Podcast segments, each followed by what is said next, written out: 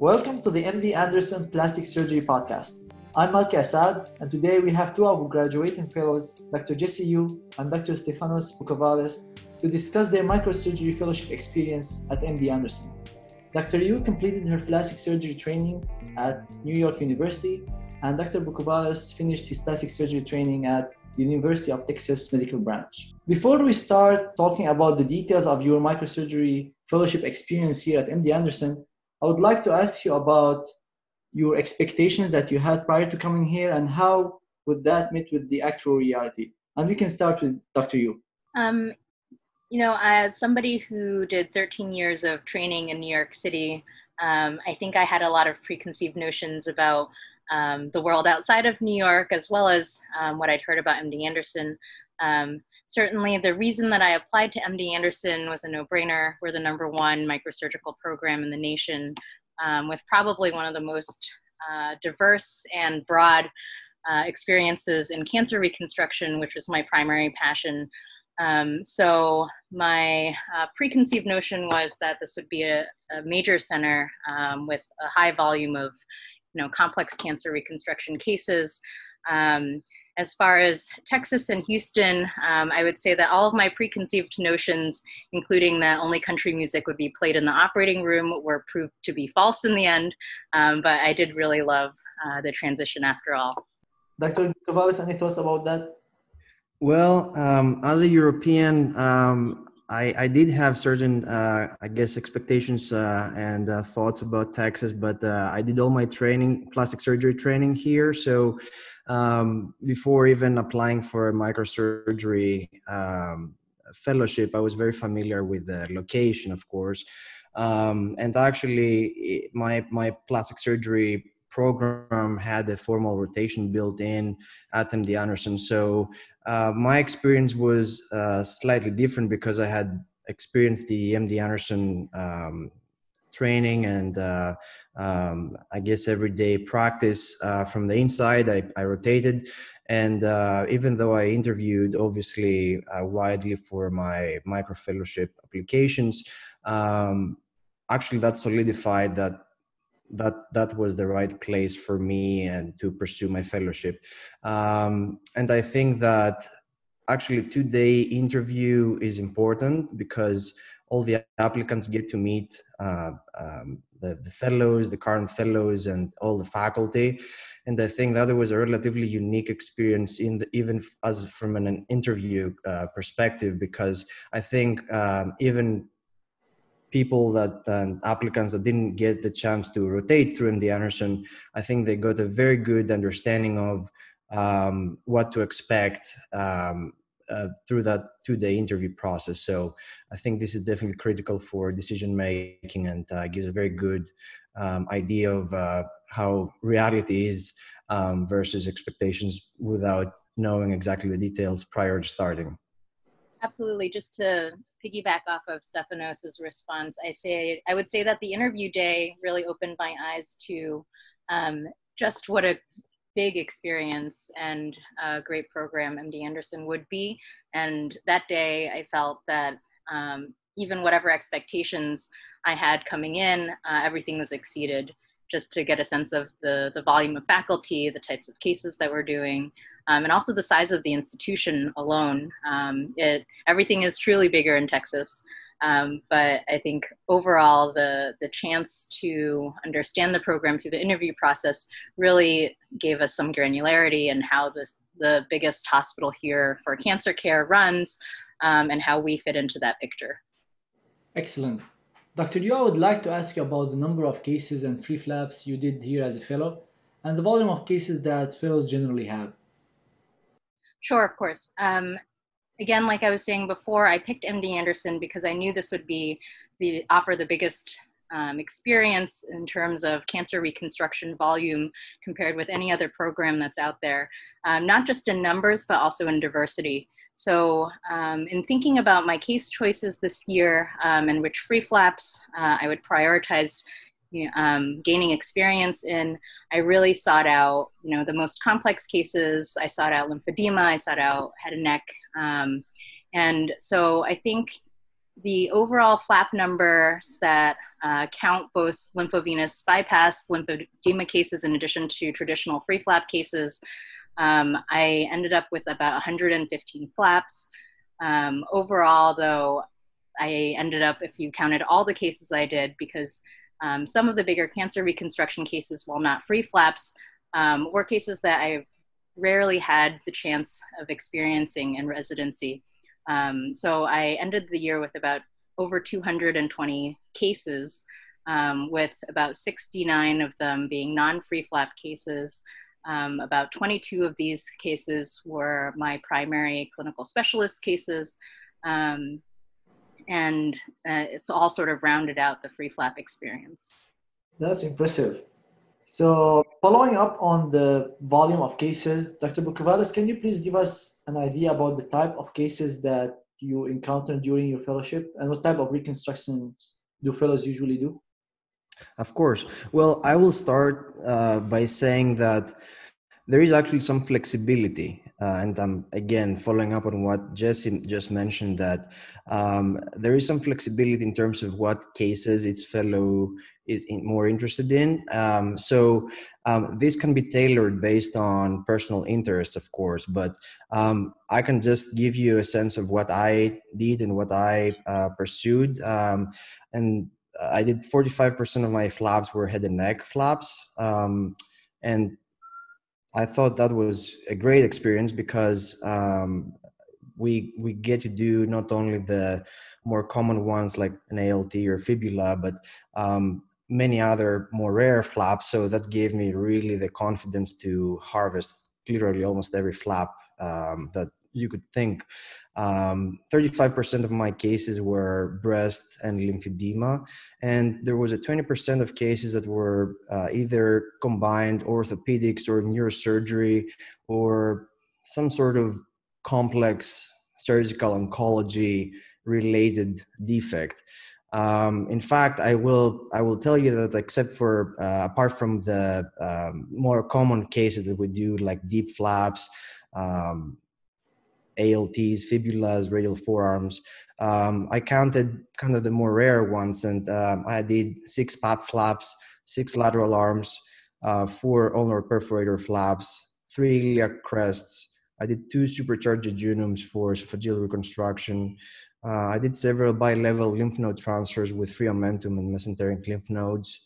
Um, I did one free tibia for um, pelvic reconstruction, two fillet flaps for hemipelvectomies, uh, five pediatric cases, including a shoulder reconstruction with a proximal fibular uh, flap, including the epiphyseal plate, uh, and four TMR cases. So uh, that just shows that it's not only the uh, volume, but it's definitely variety and complexity of cases that was really unique, uh, at least my personal experience. That's great. So there is a wide variety of cases and fellows can tailor the cases they want to go to based on their interests. Yes, absolutely. I would 100% agree with um, what Stefanos described. And I think the, the faculty are also extremely receptive to accommodating fellows in cases that um, may not be a traditional free flap, but is an area of interest, like what Stefanos mentioned, the targeted muscle reinnervation work that Dr. Rabot is primarily doing, um, working on complex orthopedic cases like hemipelvectomies, both internal and external, um, requiring you know a reconstructive plan that can range from a local flap to a free flap and free fillet. Um, whatever our interests were and whatever cases were available, it was both congenial in working together with the other fellows to, you know, tailor to everybody's preferences, um, and also to tailor to the attendings. And I will say, um, just a last comment on that, that um, sometimes even though we knew that it would be a free flap, um, faculty is also very receptive on, you know, what we think is the best way also to reconstruct the defect. So there would be like a very open and uh, uh, discussion and sometimes even if you there are some times that you can use uh, more than one flaps and if there was a preference from a fellow standpoint obviously if it was still the optimal way to reconstruct the defect then faculty would be willing to either even change their plan or just try something new and um, find the best not only the best solution for the problem in terms of patient care, but also from an educational standpoint. Awesome. Dr. Yu, can you please talk a little bit about the fellows' autonomy and how involved are fellows in the cases? Of course. I think, you know, maybe this circles back to a little bit of what my expectations versus what reality turned out to be. Um, I came from a residency program where we very much emphasized resident autonomy. Um, and in the chief years, we were operating quite independently. Um, and coming to MD Anderson, I was a little nervous about the level of autonomy that would be afforded to fellows.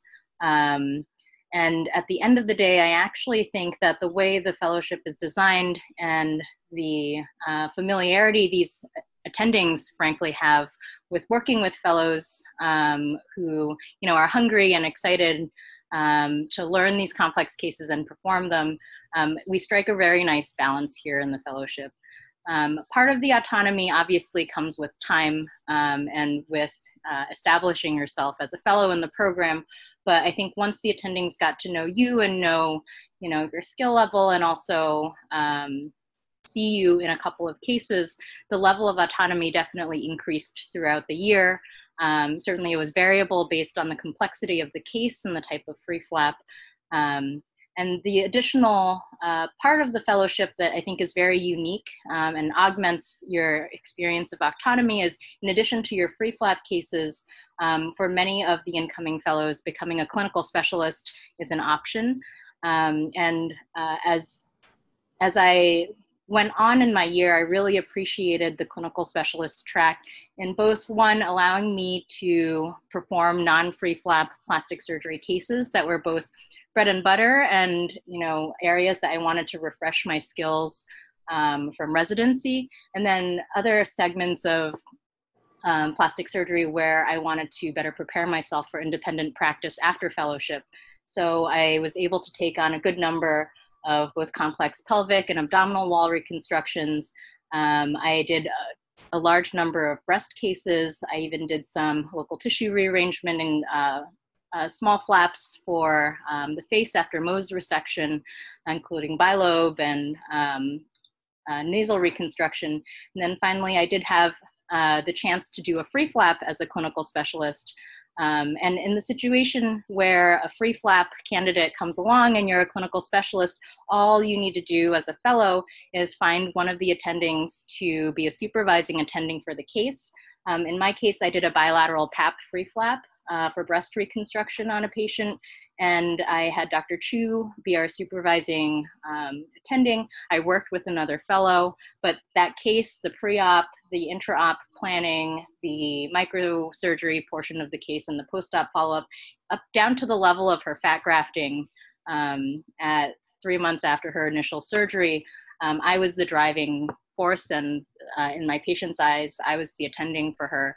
Um, so I think, you know, autonomy is something that we, after finishing at least six years, if not more, uh, years of residency training, everybody's hungry for. I don't think it's something that is lacking in this program, but as in uh, any new experience, it does take some investment um, and take some time to warm up. But I think that there's plenty of opportunity for autonomy. It's a matter of um, seeking it out and proving yourself.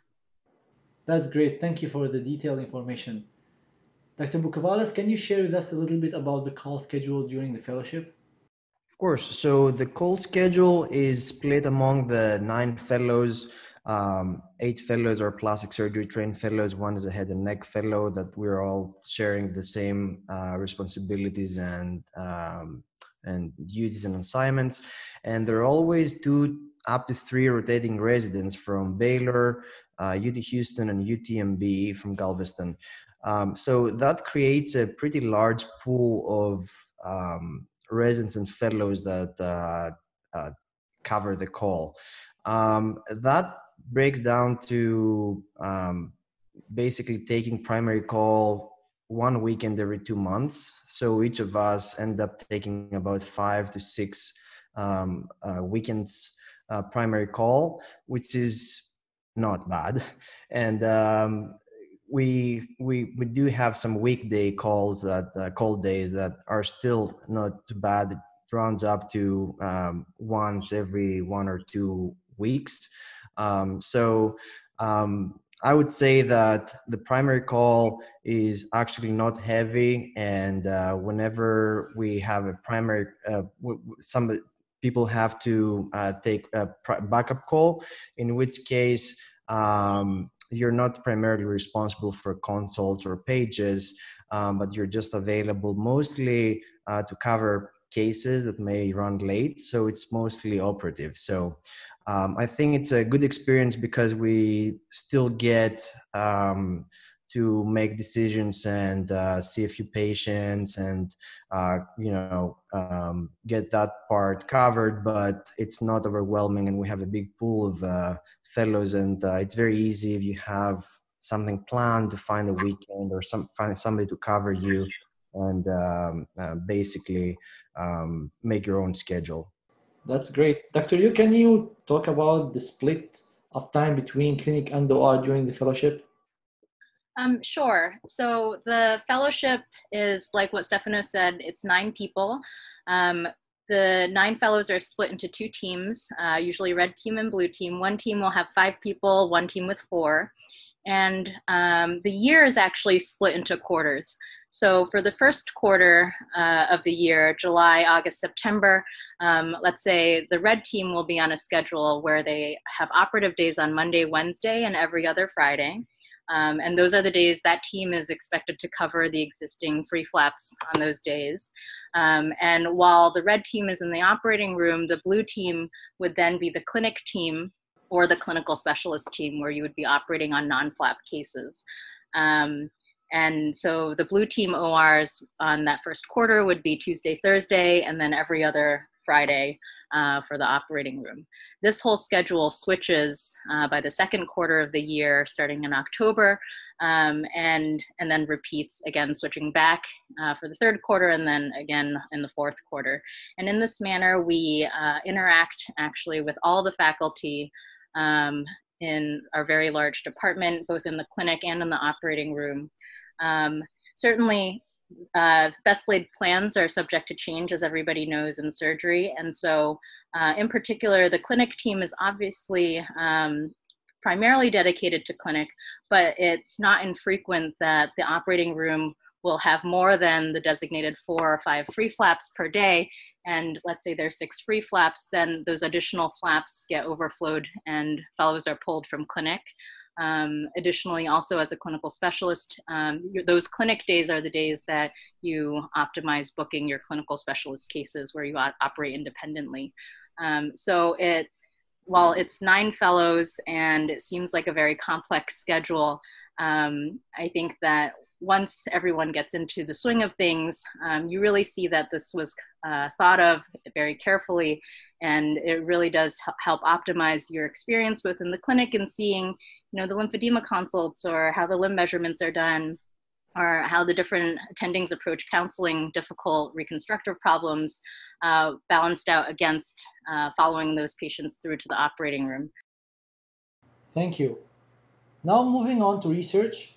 Dr. Boukovalas, can you share with us the research opportunities that fellows have during the fellowship? Absolutely. Um, first of all, I will say that um, this program is a it's a very academic program. Even though it's very busy and heavy clinically, it also provides amazing opportunities for research and academic development. Even in that limited one year of fellowship, um, I will um, mention that as part of the curriculum, uh, every fellow is expected to complete one project by the end of fellowship and faculty provide several topics and the fellows will just pick based on their interests and uh, uh, their level of familiarity with certain topics. Um, and beyond that of course um, there are absolutely endless opportunities we have a, a statistician um, who helps a lot with uh, statistical analysis uh, especially for more complex uh, projects. Um, she also provides weekly, uh, monthly, I'm sorry, monthly um, lectures on biostatistics. So um, this is actually very helpful because even if somebody was not familiar or never took any formal uh, training biostatistics or, or was not um, exposed to that um, these were these are very very educational um, only refer to the fellows and you have the opportunity to ask questions. Is very interactive and uh, i took advantage of it for sure and uh, i thought it was very helpful. Um, additionally i will make a comment on the number and the size of the databases that md anderson has. Um, this is the one of the biggest referral centers probably in the world for many uh, cancers and pathologies and uh, really the volume uh, among the surgeons in the department but also in all the uh, um, combined cases with other departments uh, create an amazing environment in terms of uh, patient um, um, patient uh, uh, volume and case volume and uh, actually uh, even rare diseases um, have um, really like unusually high number of cases um, because um, exactly because Anderson the a referral center. So this kind of allows to put together um, more rare studies on topics that people might be interested in um, and allow you to present data that it's difficult to find elsewhere. Um, and of course, as both me and Jesse probably already alluded to, we it's a it's a busy fellowship. I mean, we picked to do a microsurgical fellowship because we want to uh, develop obviously our skills and um, take the microsurgical experience to the next level. However, especially for people that are um, geared towards a more academic trajectory and have interest in that, uh, there is a lot of support, and uh, many faculty are performing primary research. And for instance, I ended up submitting a total of six manuscripts at the end of the fellowship. Um, so I really cherish the opportunity to uh, get involved and uh, actually even start some of my own ideas and people were very receptive and supportive. It's awesome to see that you can be that productive in research despite being busy clinically. Dr yu in addition to research are there any opportunities for the fellow outside the clinic and the or i think you know one um, one of our best uh, opportunities within the fellowship is the chance to go to the ASRM meeting every year. Um, the department very generously actually sponsors um, each fellow to go to the meeting, whether you're presenting or not. Um, and that's a great networking opportunity for um, looking onto the future next steps, as well as getting to see um, active research that's being presented in our field um, and to go somewhere fun with the rest of the fellows.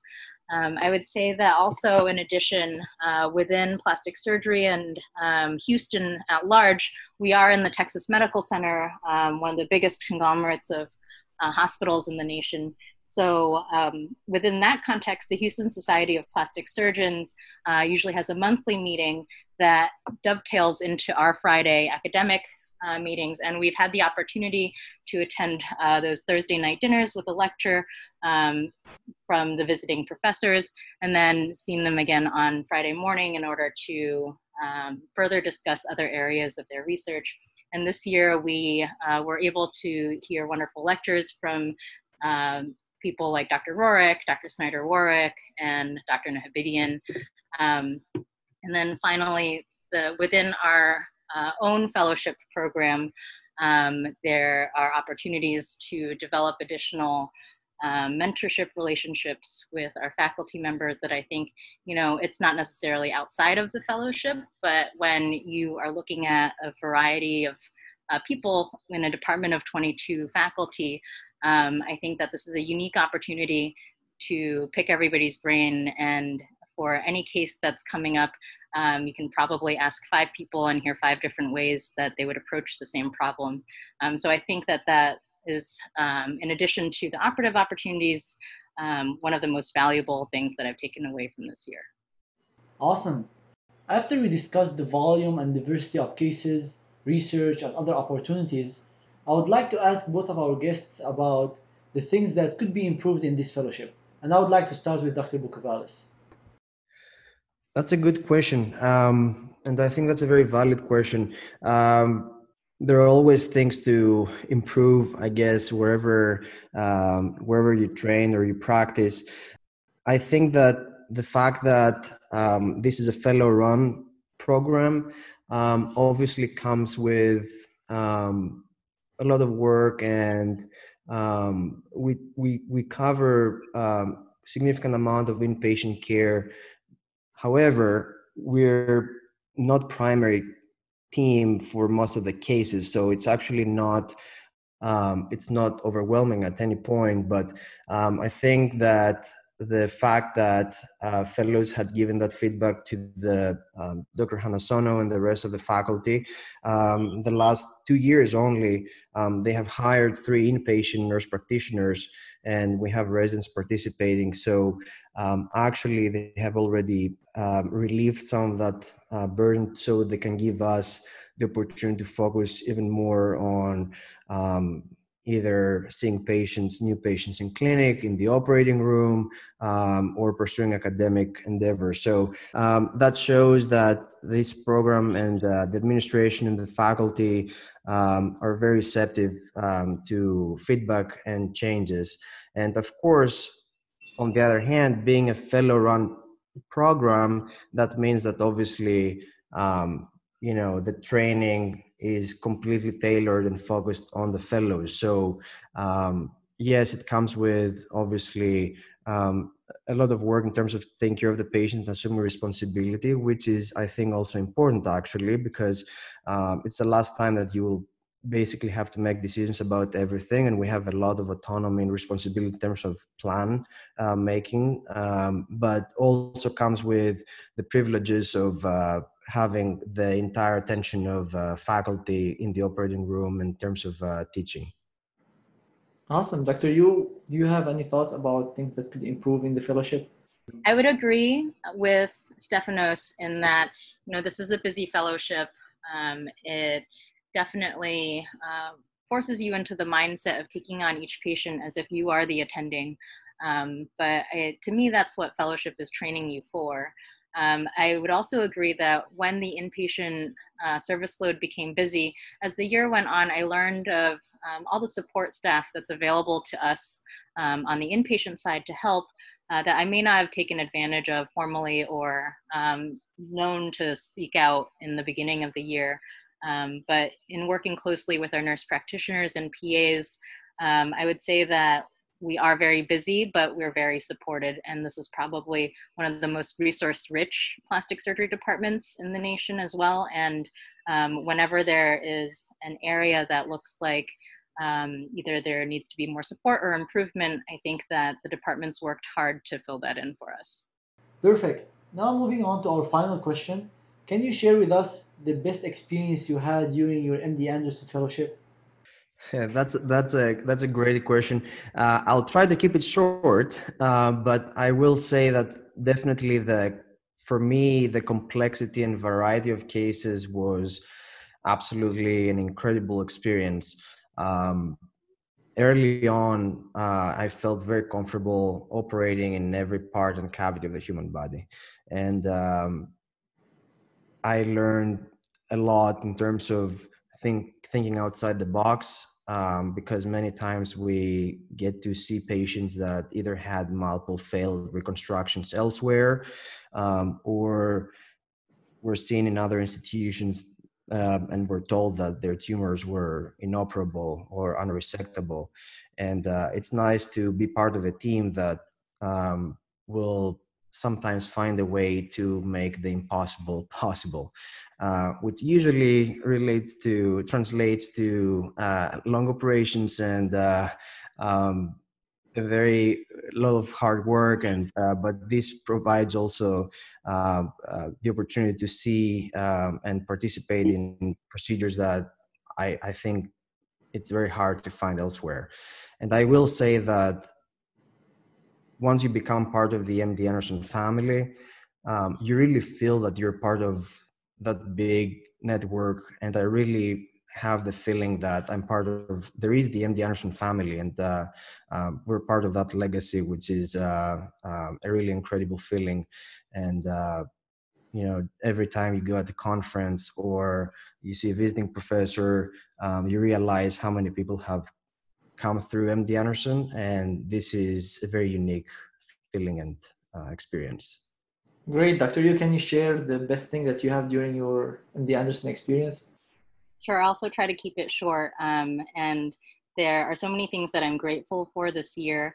Um, similar to Stefanos, I feel that you know the the surgical legacy that we inherit leaving this program is phenomenal, and you can feel that in the day to day and how the hospital runs and how our department functions, uh, providing reconstruction for you know the most complicated patients that are out there who like what Stefanos said would likely be denied in a lot of other places for reconstruction um, but also to work with diverse faculty you know when in what other department would you have the opportunity to have 22 mentors um, all sort of standing behind you and um, being able to learn pearls from everybody who uh, is a part of this department and apply that in thinking about my future career um, was probably one of the strongest things and then um, the additional factor is that you know we're a fellowship of nine people but Dr. Hanasono performed some kind of magic with the fellowship selection process. And by the end of the year, I would say that we all felt like we were all family. And getting to work with all eight of the other co fellows, um, whether that's doing a free flap together or uh, struggling through or um, doing additional clinical specialist cases, um, being in clinic, supporting each other. Um, I think, you know, that, that's a network of um, friendship that is difficult to find in uh, other fellowship programs. Um, and I really appreciated my co-fellows and my mentors that I've found this year in helping me become a more well-rounded plastic surgeon. I couldn't agree more with uh, with Jesse, and um, I will also uh, want to take the opportunity to say that it's a big program with 22 faculty and when you interview, I think that many of the applicants will ask, is it too big? Am I going to be able to build relationships with, uh, with the faculty or do I end up operating once or twice? Well, I will reassure you that exactly because um, you spend different amount of time with its faculty uh, because of the case type and their expertise, and also because of its fellows' interests. Um, I finished this fellowship and I had, I feel I I have at least three or four mentors uh, that I think that I'm going to, uh, I, I, value them very much and I feel very, very close to the point that I think they're going to be lifelong mentors. And uh, that's a lot for one year of, of training. And I will agree, uh, the relationships that we develop between us um, for the relatively short amount of time of that fellowship was uh, really a testimony of how how close we came, and these are going to be friendships that will last forever. Awesome. That brings us to the end of our discussion. Dr. Yu and Dr. Boukovalas, would you like to share any final message with future applicants? Good luck to everybody. Um, I think this is your last match and your last graduation for most. Um, and choosing a fellowship where you feel at home, um, but also feel will push you to become you know the best version of yourself is very important. So good luck. I hope that we were able to provide some helpful information to shed a little light on our fellowship and our year-long experience here at MD Anderson. I also hope that we've uh, enticed you a bit to look into our fellowship program. I agree with Jesse. Um, good luck in the fellowship application. Uh, this is definitely a place for uh, team players, hard workers who strive for excellence um, MD Anderson will teach you how to think outside the box and will never feel that something is impossible. Um, and definitely provides all the uh, equipment and um, the skills to pursue or reinforce your academic endeavors. So, uh, if these are the things you're looking for, then MD Anderson is the right place for you. And uh, the MD Anderson family will welcome everybody who um, has these values and uh, these goals. So good luck to everybody, and please feel free to reach out to us as well for further questions. Yes, for sure. That's going to wrap up our discussion for today's episode. I would like to thank Dr. Yu and Dr. Boukovalas for joining us today. If you like this podcast, tell your colleagues about it, subscribe, rate us, and review us on the Apple Podcast. you can send your thoughts to masaad at mdanderson.org. Thank you everyone for listening. I'm Malke Asaad, and this is the MD Anderson Plastic Surgery Podcast.